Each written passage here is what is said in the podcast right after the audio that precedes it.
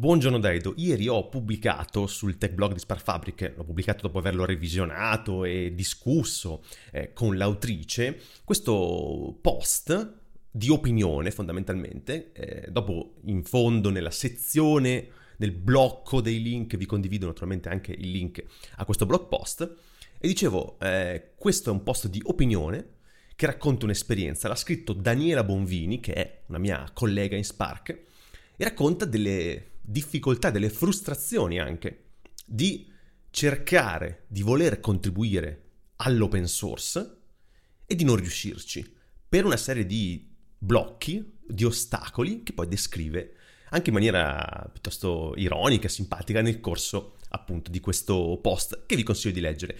Ma questo mi ha triggerato una serie di considerazioni che poi vorrò in qualche modo mettere in ordine e, e, e provare a esternare in maniera un pochino più ordinata, ma adesso mi preme intanto condividere il pensiero che ho fatto sul non essere riusciti come generazione, diciamo, perché io faccio parte di quelli che sono entrati nel mondo mm, open source, web, Linux, nella prima metà degli anni 2000, diciamo, dove naturalmente il contesto era molto diverso rispetto, rispetto a oggi, non c'era GitHub per dire, e questo fa grandemente la differenza, ma Naturalmente quelli che sono arrivati dopo si sono ispirati, appoggiati a quello che gli abbiamo cercato di trasmettere noi. E se oggi c'è questo hype, questa spinta a voler avere delle, dei commit su progetti open source, ad avere delle statistiche, dei numeri, dei badge, perché questo apparentemente è un modo per fare promozione di se stessi, è un modo per essere più attrattivi sul mercato dell'hiring, è un modo anche per inserirsi nelle community. Ecco, se queste sono le, le motivazioni che noi abbiamo aiutato a veicolare, probabilmente abbiamo sbagliato qualcosa, non c'è poco da fare. È chiaro che poi ognuno di noi singolarmente può dire no, io, io no, io non ho trasmesso queste, io ho detto altre cose, io sono fuori da queste logiche. Però in realtà, glo- generalizzando globalmente, ecco come insieme, come comunità di sviluppatori software, è questo quello che si sono trovati i neo arrivati, quelli arrivati diciamo negli ultimi dieci anni. E questo forse boh, ci deve far pensare, ma a me ha fatto pensare. A me ha fatto in qualche modo pensare. Davo per scontato tante cose. Leggendo il post eh, continuavo a dire no, ma questo non mi suona, questo che sta scrivendo non mi suona. Però poi, eh, se è quello che è stato percepito, vuol dire che forse ho sbagliato a comunicarlo. Ho dato per scontato delle cose che scontate non sono.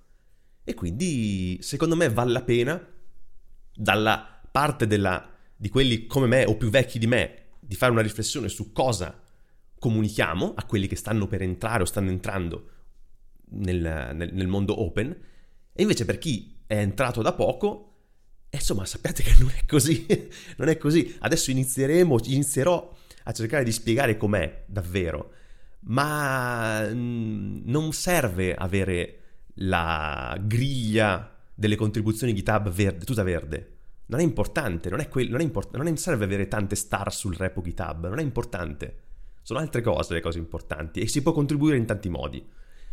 Cercherò di, insomma, di formalizzare meglio questo ragionamento, magari lo condividerò eh, prossimamente. Intanto, insomma, vi volevo buttare lì questa riflessione che secondo me vale la pena di fare. Ma adesso vado sull'attualità perché c'è da parlare di cose clamorose in ambito Apple e Unione Europea.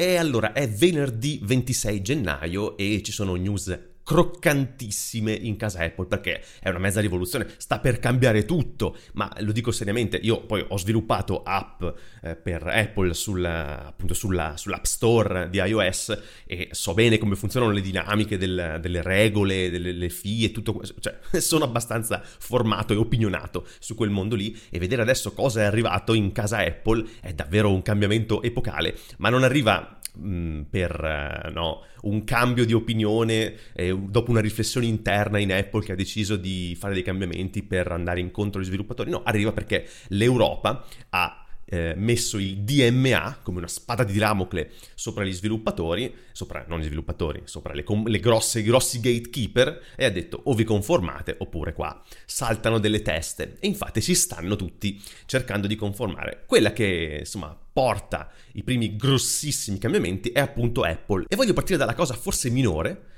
che riprende un articolo di qualche giorno fa, quindi prima che arrivasse l'ondata di cambiamenti che poi vi descriverò, prendo un articolo di D-Day firmato da Massimiliano Di Marco e leggo la Commissione europea ha comunicato che Apple ha presentato l'impegno di aprire il chip NFC degli iPhone alle terze parti, in modo da poter garantire anche ad altre aziende la facoltà di proporre pagamento via NFC.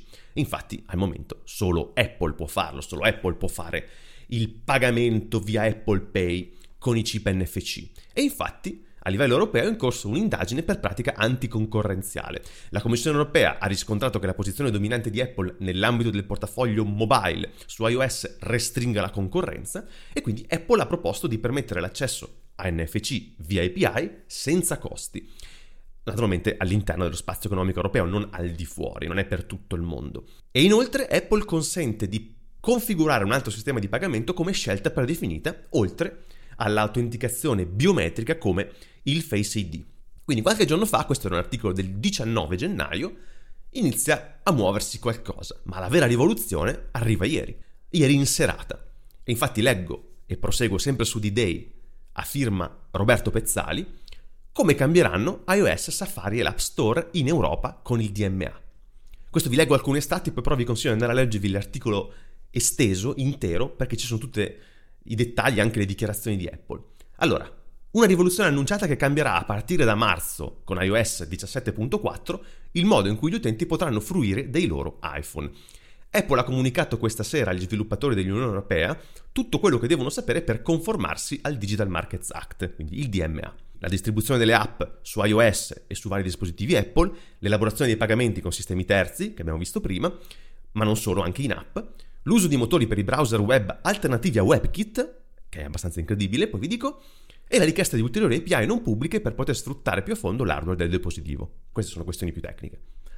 Naturalmente Apple ha accolto malvolentieri la decisione dell'Europa e resta convinta che le richieste del DMA comportino maggiori rischi per gli utenti e gli sviluppatori. E infatti, secondo Apple, aprire questo wallet garden vuol dire aprire nuove vie, qui cito una dichiarazione di Apple, nuove vie per malware, frodi e truffe, contenuti illeciti e dannosi e altre minacce alla privacy e alla sicurezza. Questo insomma, ribadisce la linea che Apple ha sempre tenuto. Naturalmente tutte queste cose che vedremo si applicano solo all'Unione Europea, quindi solo alle app disponibili e distribuiti agli utenti dell'Unione Europea. Questo per significare ancora di più che non sono cambiamenti culturali e strutturali all'interno di Apple, ma sono fatti soltanto per conformarsi alle leggi di dove sono presenti quelle leggi.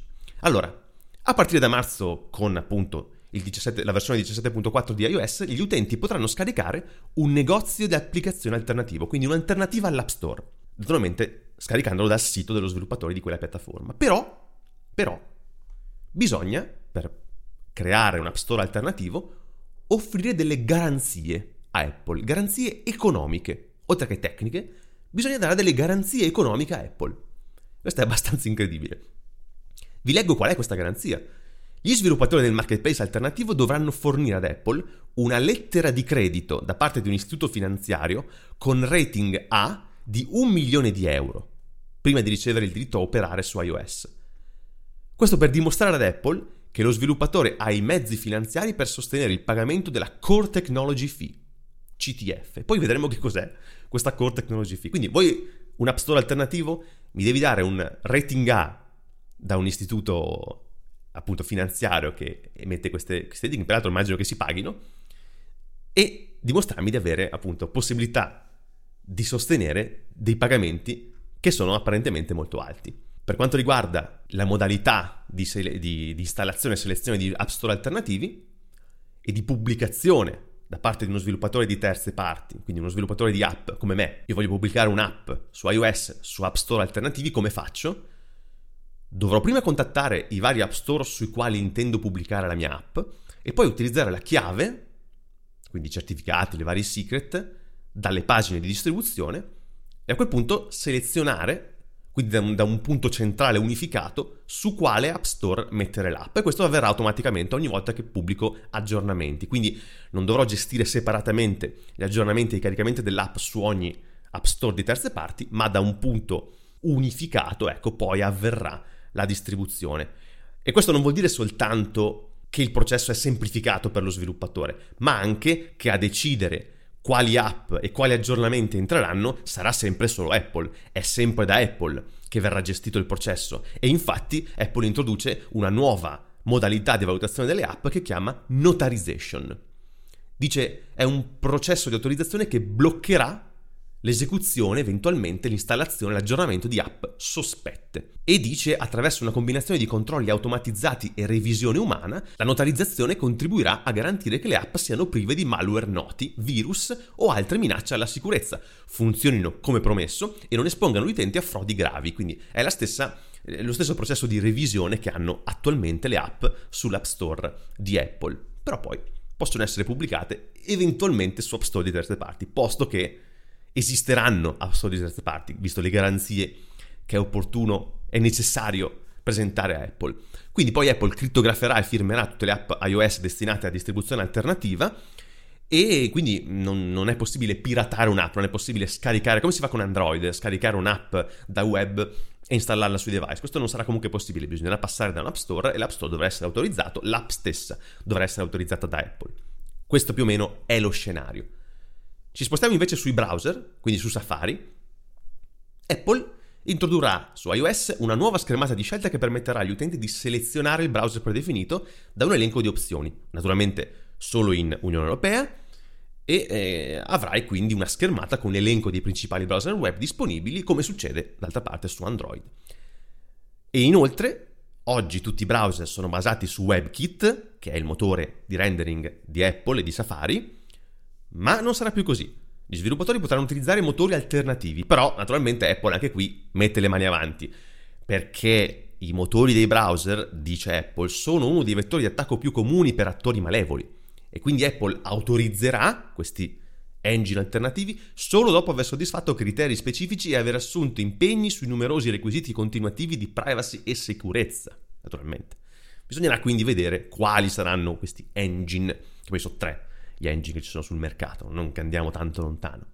Ma bisogna vedere quale engine sarà autorizzato dopo aver passato la censura di Apple. Saltiamo la parte dei pagamenti che abbiamo già visto, i pagamenti NFC che abbiamo già visto, però guardiamo i pagamenti in app invece, perché anche qui, ma ve l'avevo già detto in una scorsa puntata, ci saranno delle novità. Gli sviluppatori potranno gestire il pagamento all'interno dell'app o inviare l'utente verso un sito esterno ma in tutti questi casi Apple garantisce che la situazione potrebbe essere rischiosa per gli utenti. Vi ricordate anche la schermatona? Attenzione, stai per andare su un sito esterno dove ti faranno pagare in modo strano. Io non mi fiderei se fossi in te. Questa però sarà la, eh, ecco, eh, quello che Apple permetterà alle, agli sviluppatori di terze parti.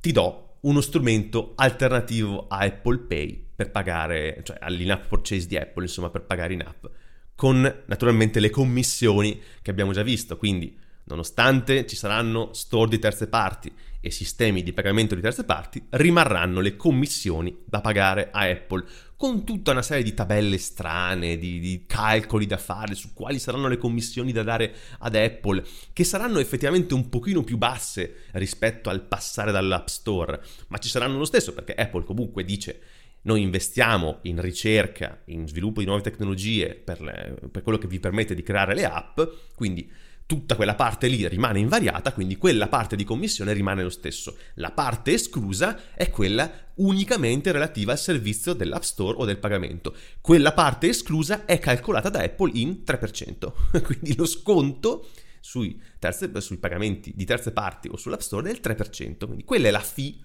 che viene risparmiata. Poi però c'è anche tutto un altro sistema di sconti e di cose che andrebbe eh, visto un po' meglio. Qui però entra una nuova tassa, una nuova tassa di Apple, quella che inizialmente vi avevo preannunciato come Core Technology Fee, CTF.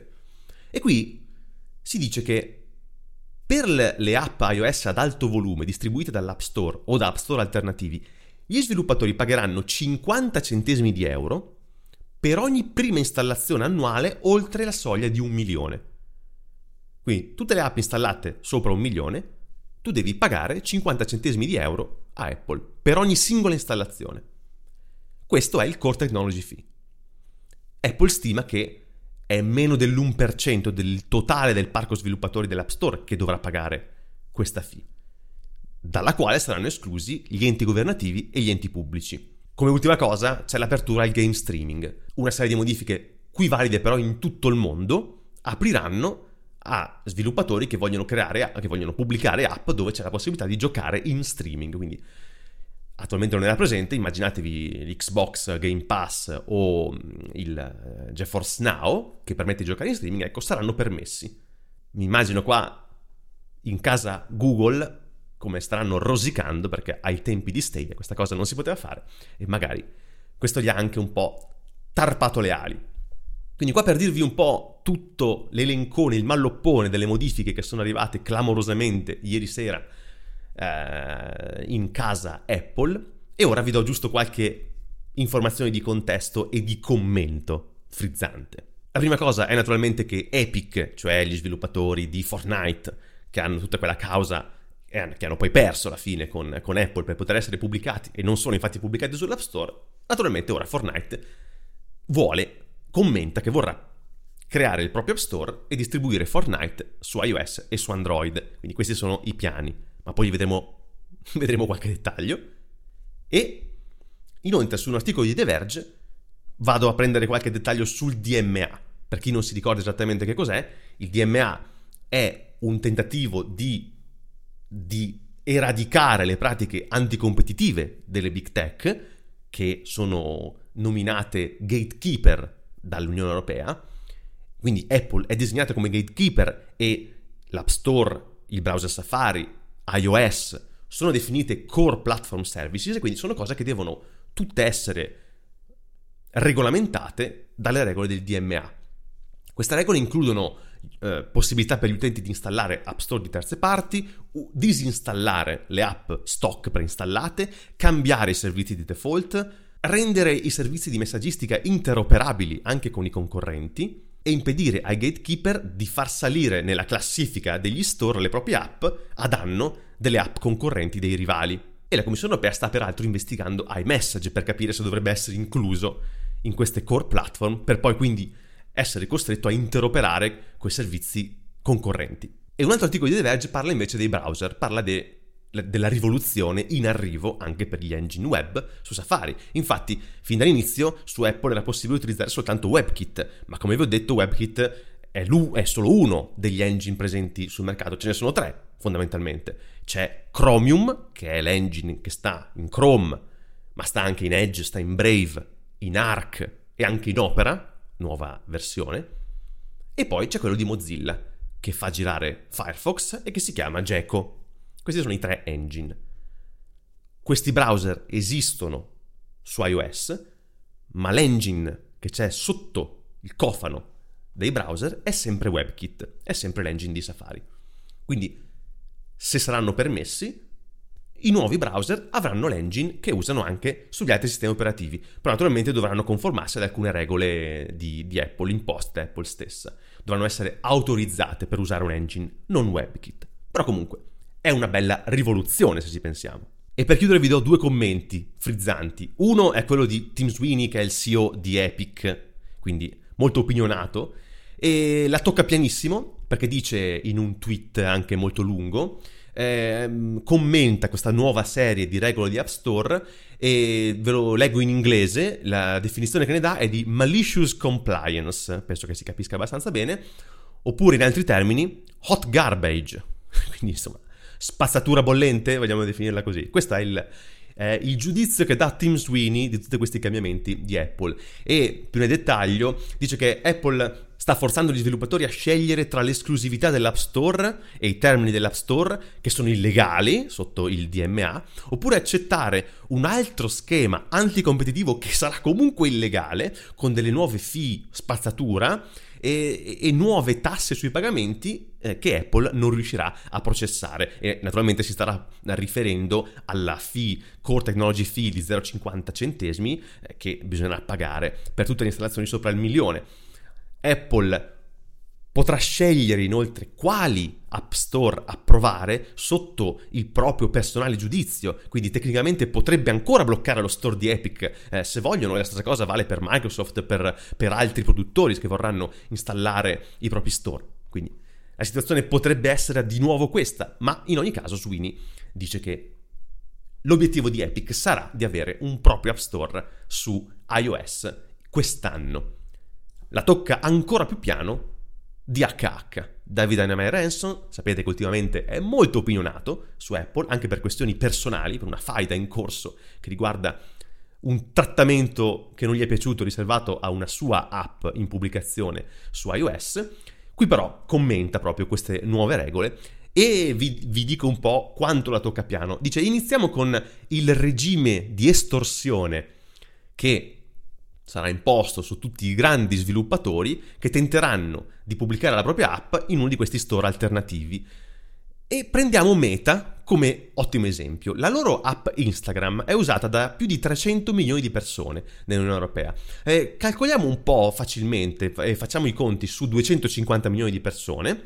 Ora, per distribuire Instagram, diciamo, su un nuovo App Store di Microsoft su iOS, Meta in questo caso dovrebbe pagare a Apple 11 milioni e 277 mila dollari al mese come core technology fee. Questo significa 135 milioni di dollari all'anno. E solo per il privilegio di mettere Instagram su uno store alternativo. Naturalmente non ci sono fee se decidono di stare sull'App Store esclusivo di Apple. E questo, commenta DHH, potrebbe essere il più evidente tentativo di estorsione mai commesso in pubblico da qualunque compagnia tecnologica di sempre. E Meta, tra l'altro, ha molte più, ha molte più app. Ha WhatsApp, che è anche più popolare di Instagram, e sarebbero ulteriori 185 milioni di dollari l'anno. Poi ci sarebbe Facebook, poi ci sarebbe Messenger. Quindi qua sono centinaia di milioni su centinaia di milioni per ogni app. E anche per una grossa corporation come Meta, queste spese sarebbero insensate da sostenere quindi non avrebbe nessun senso andare su uno store alternativo. E questo, commenta DHH, è il punto. Apple non vuole che Meta o chiunque altro vada a pubblicare su uno store alternativo. Vogliono che le cose rimangano esattamente come sono adesso. E continuare con questo racket indisturbati. Allora vi do il link per oggi, come avevo promesso, vi do il link all'articolo di Daniela Bonvini sul tech blog di Sparfabric, si intitola How Not to Contribute to Open Source. E non ve lo sto a ricommentare, vi consiglio però di leggerlo. E se magari avete delle opinioni a riguardo e dovreste averle, spero che le abbiate, scrivetemele, fatemelo sapere.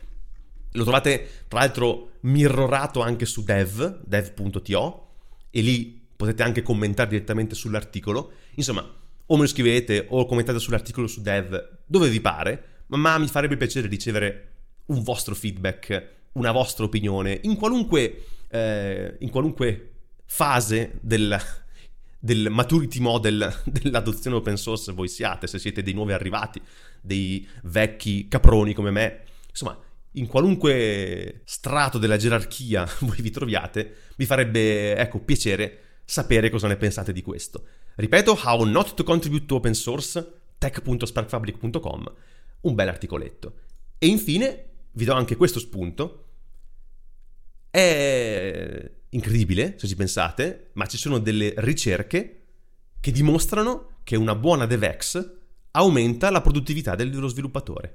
è abbastanza incredibile, no? Insomma, però, se volete dimostrarlo, questo è scientificamente dimostrato. C'è un articolo sul blog di GitHub apparso ieri, si intitola Yes, Good DevX Increases Productivity. Here is the data. O the data, forse meglio.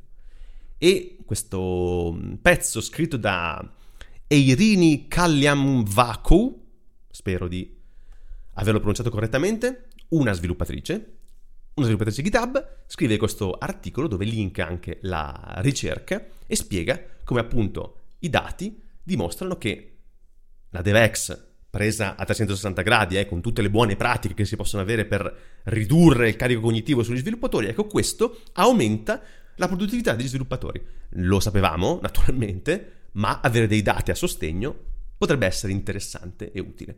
Lo ripeto, yes, good DevX increases productivity, here is the data, su github.blog, il blog tecnico di GitHub. Vi lascio comunque ovviamente tutti i link nella descrizione dell'episodio.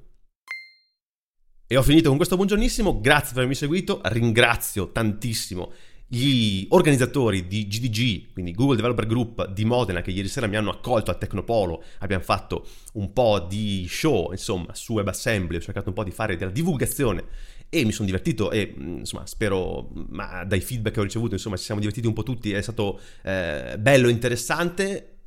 Tecnopolo, tra l'altro, fighissimo, non l'avevo mai visto. Bella, bella serata, insomma. GDG Modena, se siete dalle parti, date un'occhiata a questa community perché, insomma, potrebbe, potrebbe interessarvi. Tra l'altro facile da raggiungere, un po' meno trovare il parcheggio, ma perché sono stupido io. Ma no, a parte, a parte scherzi, eh, GDG Modena, good work e andate a, andate a, trovarla. E basta, direi che possiamo chiuderla qua. Grazie per avermi seguito. Andiamo proprio lisci e tranquilli in relax verso il weekend. Quindi noi ci risentiremo la prossima settimana.